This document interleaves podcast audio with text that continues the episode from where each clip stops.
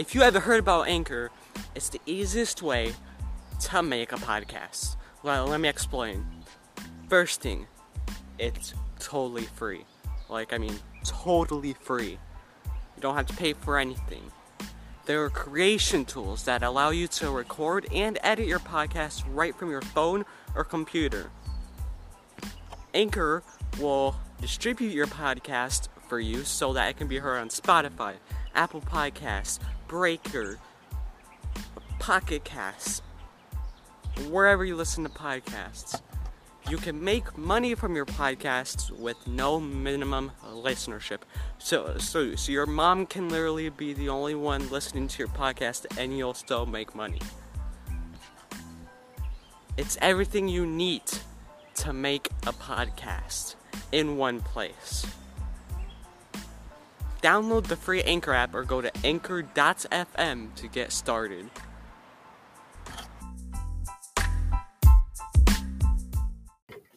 Before we get into this episode, I just want to say please ignore any stutters that I make throughout this episode. I was extremely nervous.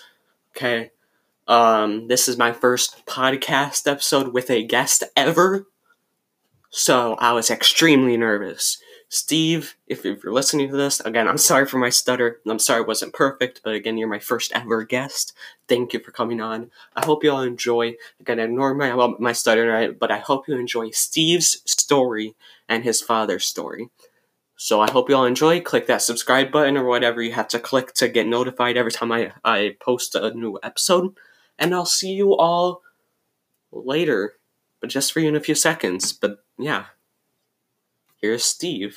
We're ready. So yeah, um, I, I, I don't know how, how to do like a proper intro.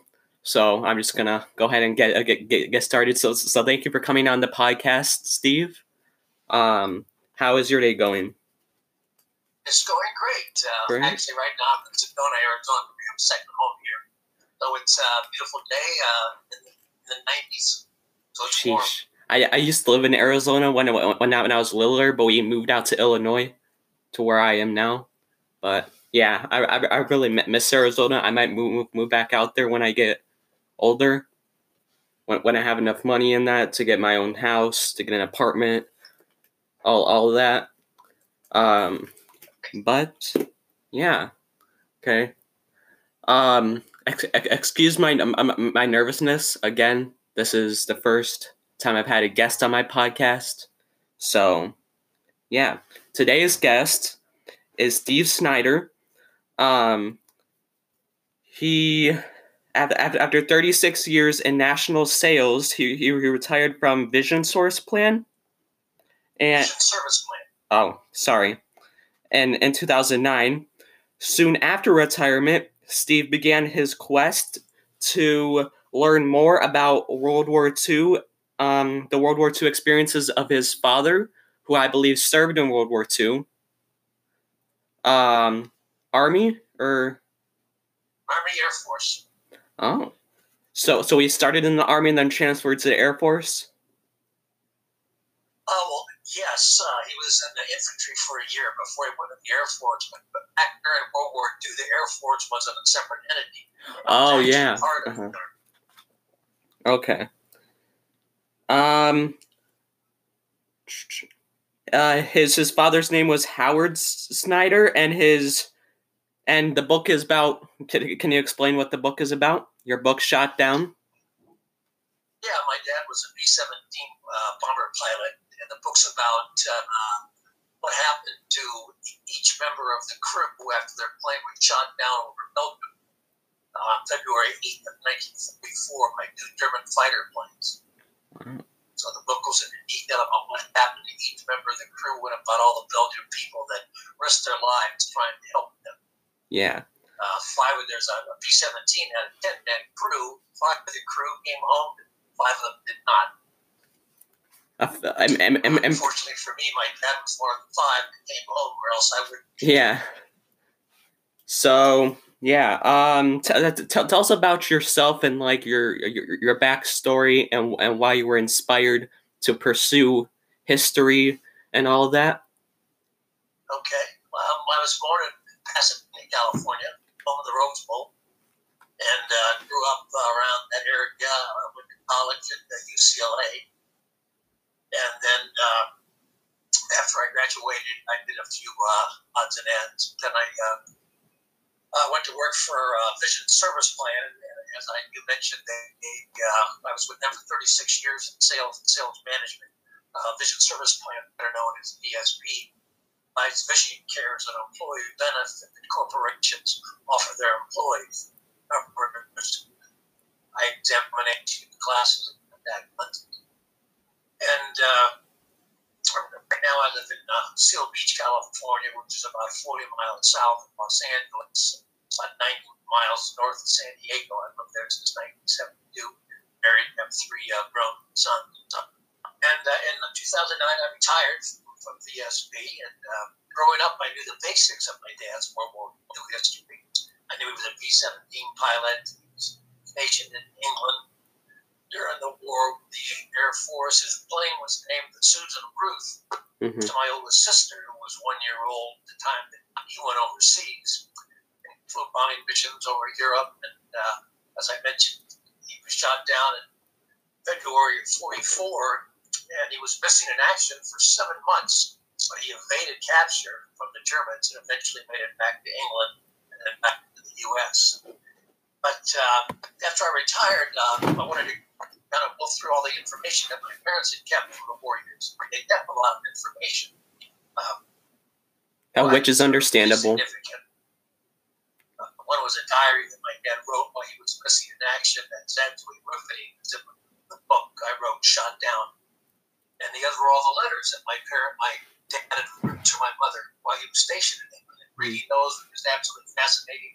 I became fascinated with the story of my dad and his crew. It became my passion. And finally, after three years of research, I just came to the conclusion that the story of uh, my dad and his crew was so unique and so compelling that people needed to know about it. So I decided to write a book. Have you always been, been fascinated with World War II, or, or, or was your father the main the main in- inspiration? Well, no, I've always been. You know, I was born in 1947, and the World War II ended in 1945.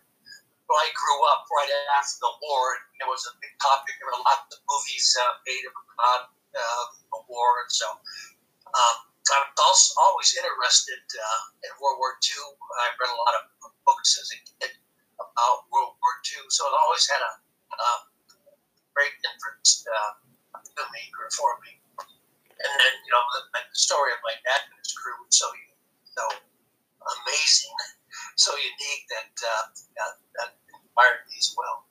Uh, did, did you enjoy history class in school? Oh, yeah. Yeah, history was one of my favorite subjects. Uh, I love history. Yeah.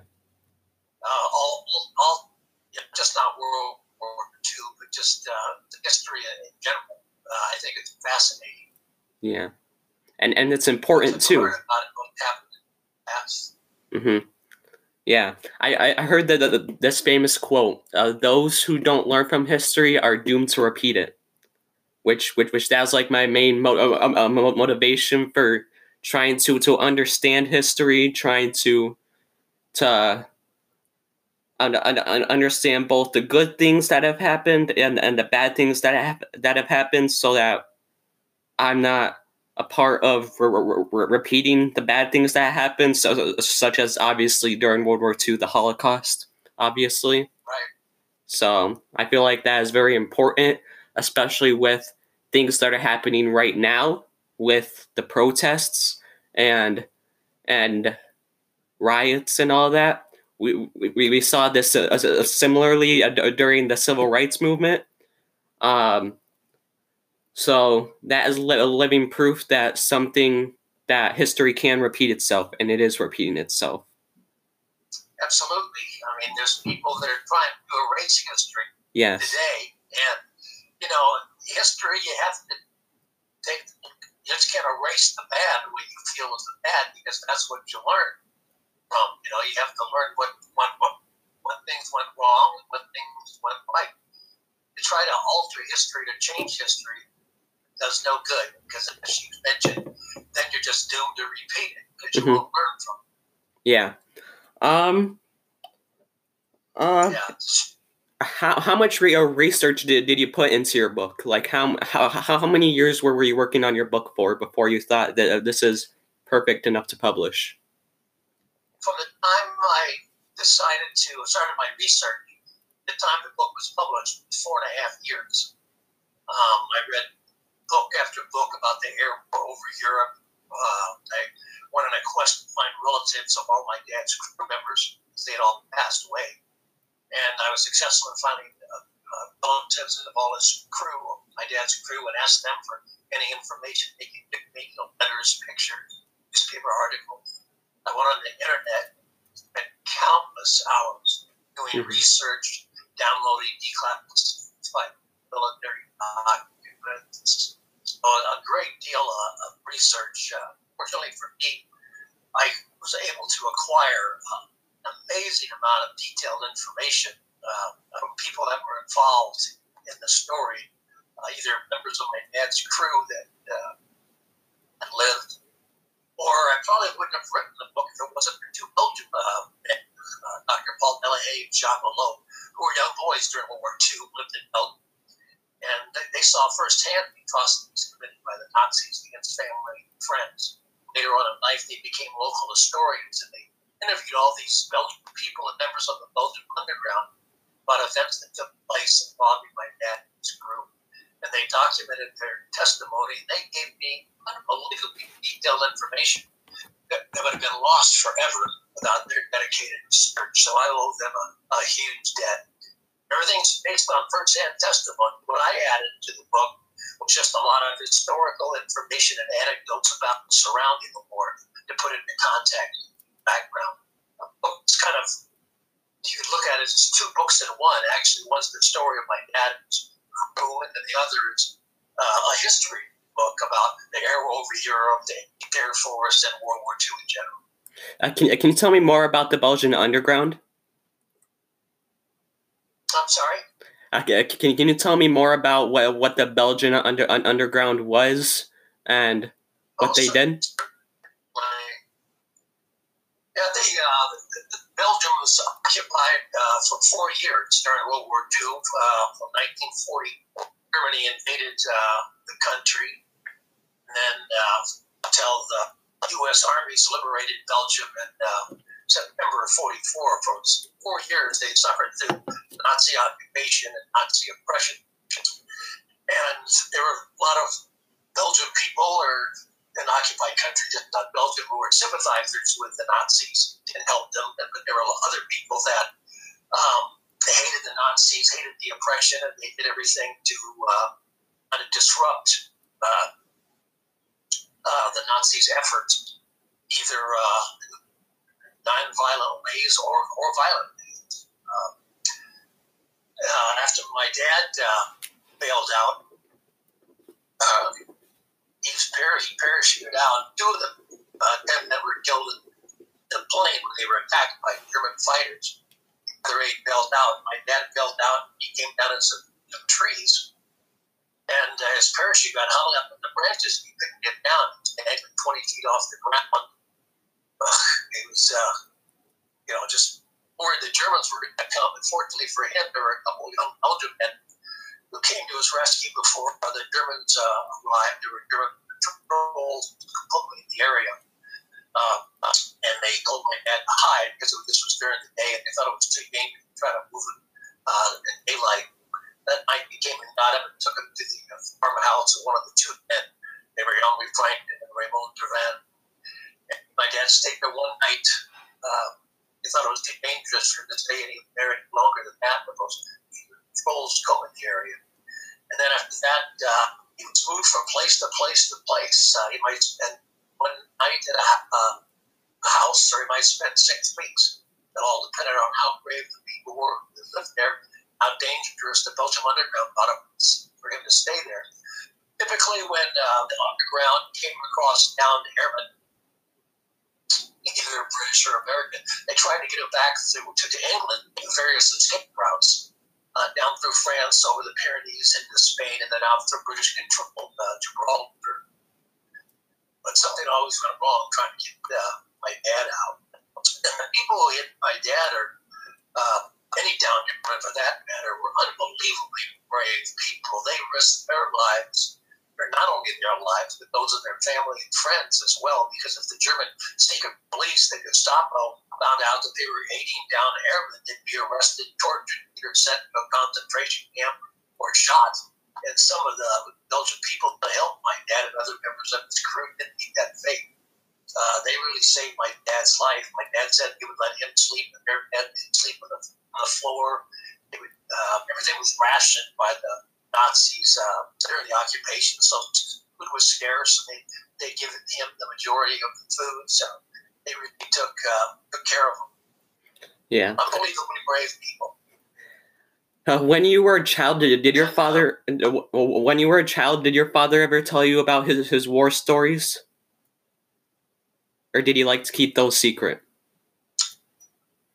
Well, some, but like most World War II veterans, they didn't talk much about the war. Mm-hmm. It wasn't until 1989 when a memorial was erected to my dad and his crew in the little village of, village of Macquenoise, Belgium, just north of the French border, where my dad parachuted. And, um, and my dad and the other crew members that were still living at the time went over for the dedication of the memorial and there my dad was reunited with all these Belgian people who hit him during the war and visited, visited these homes where he's farmhouses where he stayed, and that brought it all back. Then he started talking about it uh, after that. Then five years later, in 1994, I made my first trip to Belgium. I've been there six times now. And that's when it became personal for me because I saw all these places firsthand and a couple of the people that hit him. And so that's really when it had an impact uh, me. Mm-hmm. Um, where do you think, and, and this is an, an, an, a sort of off topic question, but where where do you think we we would be right now if the, the if things would have went differently, if maybe we would have lost World War II? Well, where, where do you think we would be right now? Where do you think your father would have been? Well, uh, for one thing, you know, you know, a lot of people don't realize that uh, we were losing the war. The, the, the, the Axis powers, Japan and Germany, for the first uh, two years or so, they were winning the war. Um, you know, people who don't study history or World War II figure, well, you know, easily won, but it was really touch and go there for uh, a couple years. Um, Germany was just rolling over Europe, and uh, Japan was just rolling over the Pacific uh, in, in China. And uh, well, if if we had lost the war, we'd all be speaking German now, basically, and we'd be living in a police state. Um, there's a uh, a series that was uh, I think Netflix called uh, "Man in the High Castle." Yes, and it was uh, a series, the fun part, mini series uh, based on you know Japan and Germany winning the war, then dividing up the United States into a Nazi part and a Japanese part. I, I, I, actually, I was, I was about to tell you about that show. It's actually on, on, on, on Amazon Prime, and it's actually re, re, and it was uh, it, it was renewed for a second, a third, and a fourth season. So yeah, I watched all I watched all the episodes. All the it, it has to be uh, uh, my favorite show ever, to be honest. it, it it was so. yeah, it not have any of the freedom. Actually, I, I actually am at this book with uh, with me too. Yeah, there you go. Yeah. So, yeah. Um. Uh, we, we, we, wouldn't have. You know, there would be no protesting protests going on because if Germany had won the war and the Nazis were in power, I mean, any of these protests that have gone on, it would have, all those people just would have been shot. You know, the Nazis would have come in and just gunned them all down. I, I know I don't know if you remember in one of the episodes uh, there was a, a protest on oil, and the Japanese came in and they and and and and, and, and they beat the living shit out of them. Like to be honest, I'm uh, uh, uh, excuse my French, but yeah. No, that's true. I mean, there would be no right uh, assembly. There'd be no free speech. There'd be no freedom of religion. I mean, no would have be able to have guns. No one, you know, all your rights and freedoms would, we wouldn't have today if we hadn't won the war. How do you? People, you know, that's 75 years ago. The war ended, and it's fading uh, in people's memory. We can't let that happen. That's why I do what I do to educate uh, the public. People need to know how hard fought these freedoms uh, came and what price they came. 60 million people died in World War II. And uh, every country was affected. You know, millions more, millions more were uh, left homeless and dis- displaced. Uh, it changed the course of the world, uh, the U.S. and the world forever. Mhm. For the brave young men who fought and died for freedom, we cannot forget their sacrifice. hmm Uh, do you think, though, if if we did lose World War II, uh, some Americans would have just dealt with it per se and, and just gone gone along with it? Oh yeah, yeah. In, in every uh, society, there's going to be people that accept the fact and, and go along with it. And like you know, the the High Castle, there would be an underground, you know, here hmm uh, and resistance. Um, but most people would, would uh, probably just go along with you know, those those the, the, the breaks and just live under oppression. You know, that that's what people did in, in Europe when the Nazis controlled uh, so many countries. hmm Uh, did you ever think about joining the military in your father's footsteps, or no? Well, I was in the Army for six years uh, in the National Guard uh, during the Vietnam years from 70 to 76. Uh, fortunately, my unit wasn't called up to go to Vietnam, though. Mm. So oh, I, I was never on that, but I, I did serve uh, in the Army. Yeah. Um. T- tell us about your father. What what was he he like as a person? Oh, he was kind of a larger than life uh, figure. Uh, my two older sisters and I, we always compared him to John Wayne. Uh, he was, you know, a big guy. He was six three, uh, no nonsense uh, guy, rugged, but he was a, you know, a man of high morals, de- devout Christian, believed in hard work. I think that whole generation was like that because they went through not only the war but the Great Depression. Mm-hmm. Uh, he was a loving father. You know, he coached my little league teams and was very supportive, and uh, we had a real good, rela- good relationship. Um, let's say that that th- th- there's a spark, and all of a sudden Wo- World War Three breaks out.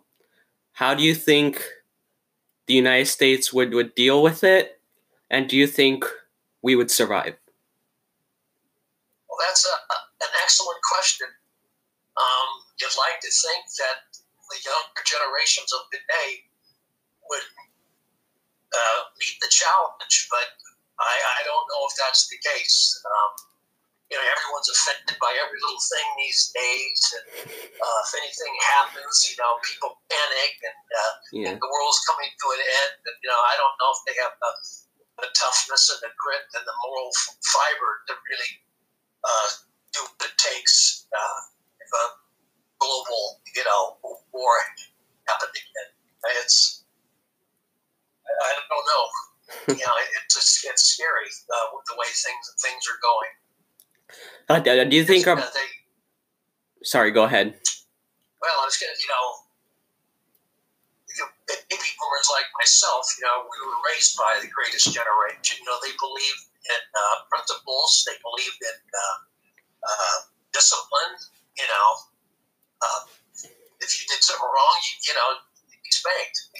yeah. You, or you, you know, you had consequences if you did something that you shouldn't do. Back when uh, you know my generation was growing up, every year, you know, it, it gets more lenient, more lenient. You know, instead of you know having to do chores or get jobs, you know, it seems like the younger generation as a whole, I'm speaking in general, you know, they're on their video games and uh, they, they just lack the, uh, the work ethic and, and, the, and the toughness that uh, you need, you know, during hard times. Yeah. Um, I have a, a, a grandmother, and she's German and Danish. So all she does is have to give you the look, they'll, they'll, they'll look and, and, and, you know you, you you better get get out of there or, or, else you're gonna get your ass whooped. So yeah, and that's happened to me more more times than I can count. So yeah, um, yeah, um.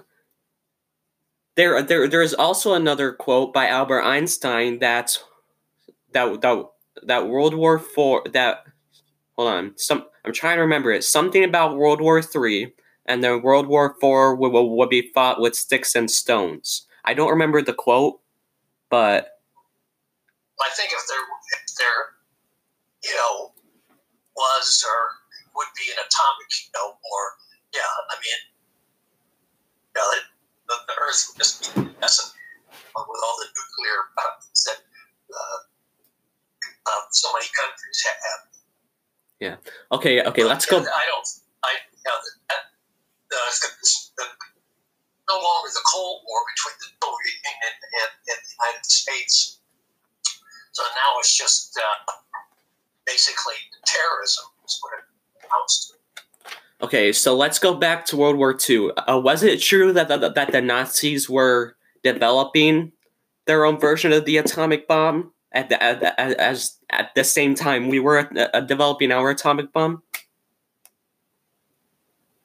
Well, yes, but a lot of the uh, you know the German scientists you know left the country uh, to avoid uh, get under the get uh, from out the, the thumb of the Nazi. And so, you know, most of our scientists, or the, the and the Russian scientists, were German. Mm-hmm. Um, you know, that's what started our, our space program after the war. Uh, Wernher von Braun uh, and I think it was like a group of, I don't know, 100 or more scientists, you know, came over to the U.S. and uh, he started our space program you know, NASA. So, mm-hmm. I mean, and he's even invented, uh, you know, German tech, he's been uh, revenge uh, weapons called the V1 and the V2. Uh, the V2 was actually uh, the first ballistic missile um, that Wernher von Braun uh, invented. Well, they, uh, yeah, they, they were, they, they, the Germans invented the first uh, jet airplane uh, Heavy Messerschmitt 262. But those were both those weapons were actually developed too late in the war to make much difference. Mm-hmm. They were uh, the Nazis faked when were doomed by that time. Uh huh. Um, hold on, I'm trying to think of more questions. Um, whew. I one thing I'll mention about uh, after you know uh, my dad was uh, missing in action for seven months, he was being hit by the uh, Belgians, and he, he was almost discovered several times by the by the. Uh, and finally, he got tired of hiding, and so he decided to join the French resistance mm-hmm. and actually fight against the Germans, uh, which was a very courageous and brave thing to do because he could have died fighting the Germans, or if the Germans captured him, would have been shot on the spot as a, a, a terrorist. But uh, he wanted to get back into the fight. Uh, word came that the Allies landed in Normandy, uh, so he knew that they would be uh, coming up through France toward, toward Belgium.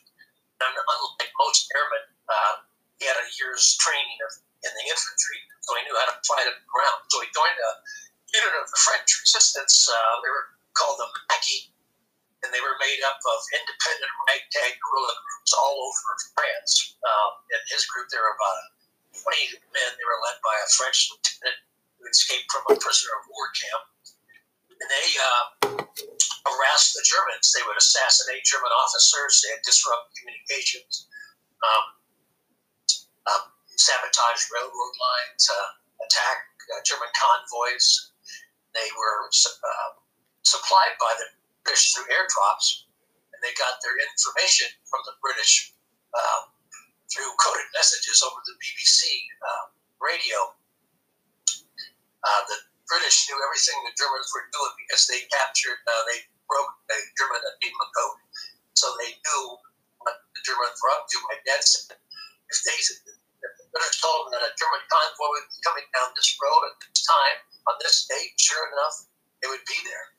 So my dad fought with them, uh, the French resistance, for a couple months until the U.S. armies came up through France uh, after D-Day and uh, liberated Belgium. Hmm. And he uh, got back again. Okay. Uh, oh, hold on a second. Okay. So, if your father, what do what, what, what do you think your father would have said, said to you after, after you published this book? What what do you think his reaction would have been? Oh God! Well, I wish he was living when I did publish the book. That would have been a wonderful thing. Um, he would have been very proud um, Mhm. uh, of me and very thankful. Uh, uh, and he would have been, uh, I guess, flabbergasted. I would have written a book and it's had as much success as it, as it had, and so many people now know about his story and, and uh, his crew members' uh, stories. Uh, he would have, yeah, he would have been, uh, it would have been something else. He would have been uh, quite quite proud because I Mhm. had, you know, he died in 2007, and I didn't even start my research until 2009. I didn't decide to write the book until 2012. I, I was only like like four in two thousand seven. So Yeah. yeah. And my dad, he wasn't the last crew member to die, but he was the oldest at 91. Yeah. And actually, of all the people involved in the shot down story, the only one who's still alive is Hans Berger, the German Luftwaffe pilot who shot down my dad's plane, who I interviewed for the book, and we've become friends. Hmm Uh, d- uh, did he apologize about it, or did he like? s- Well, he didn't. No, he didn't apologize. He said it was too bad that they had to be shooting at each other. And actually, the letters on my dad's plane shot Hans Berger down at the same time that he shot my dad's plane down. So they shot each other down. He was pretty much just like the U.S. Airman. He was a young guy, 20 years old, uh, fighting for his country, trying to do his job and trying to stay alive. You know, if there was war, um, uh, he was shooting at us, and we were shooting at him. He was But- shot down actually three times and made it through the war. Most all his friends, pilot friends, were all killed. But but at the same time, he was obviously brainwashed by the party too, by the Nazi party too. Well, Uh, he really wasn't so much uh, a Nazi. The uh, the German military was really separated into two groups. One was the traditional military, called the Wehrmacht, but then the other was the SS, or what they call the armed SS, the Waffen SS. Yeah. And really, those were they they wore black uniforms. Uh, the Wehrmacht, uh, they wore you know gray or kind of bluish green. You know, uh,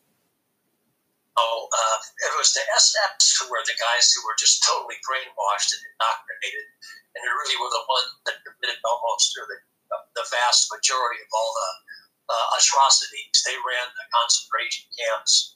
You know, they were responsible for the Holocaust, and I mean, it was the Gestapo was part of the SS. Those are really the, the bad guys. The, the regular military, you know, the, they respected the history of, of military, and they, they had a, code of, uh, of, of honor uh, amongst uh, soldiers.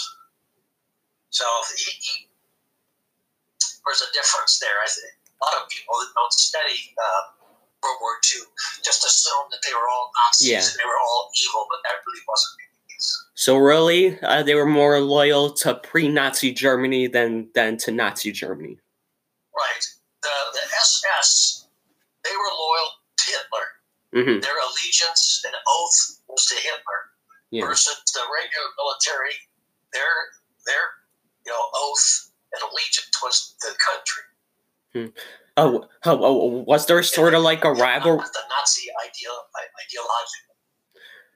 Ideology. Uh, was there sort of like a rivalry bet- bet- between the two, or no?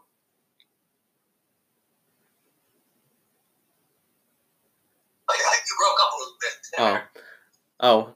How, how, how uh, was there like a sort of ri- rivalry between the SS and the army, or, or, or did they get along pretty well, seeing as they had different views? No, they uh, the regular army didn't like the SS at all. So, so, so, so there was kind of a rivalry. Yeah, well, and a lot of these areas, especially like when they went into Russia, uh, the Wehrmacht would, would go in and you know they'd fight the regular you know conflicts. Then the SS they would send in, uh, they would come in and they would murder all the citizens. Mm. You know, either hang or shoot uh, citizens. So they, yeah, the SS was, uh, you know, the horrible, horrible guys. So they murdered them just to murder them, basically. Just, just, uh, uh, just for the fun of it. Weren't, they weren't part of their, you know, Aryan race. Uh, you know, whether they're uh, belong they're Slavic people or Jews or Gypsies or uh, the elite. You know, they just would, you know, they killed 12 million people. Mm-hmm. You know, Yeah. six million Jews and, and six million uh, others. Yeah.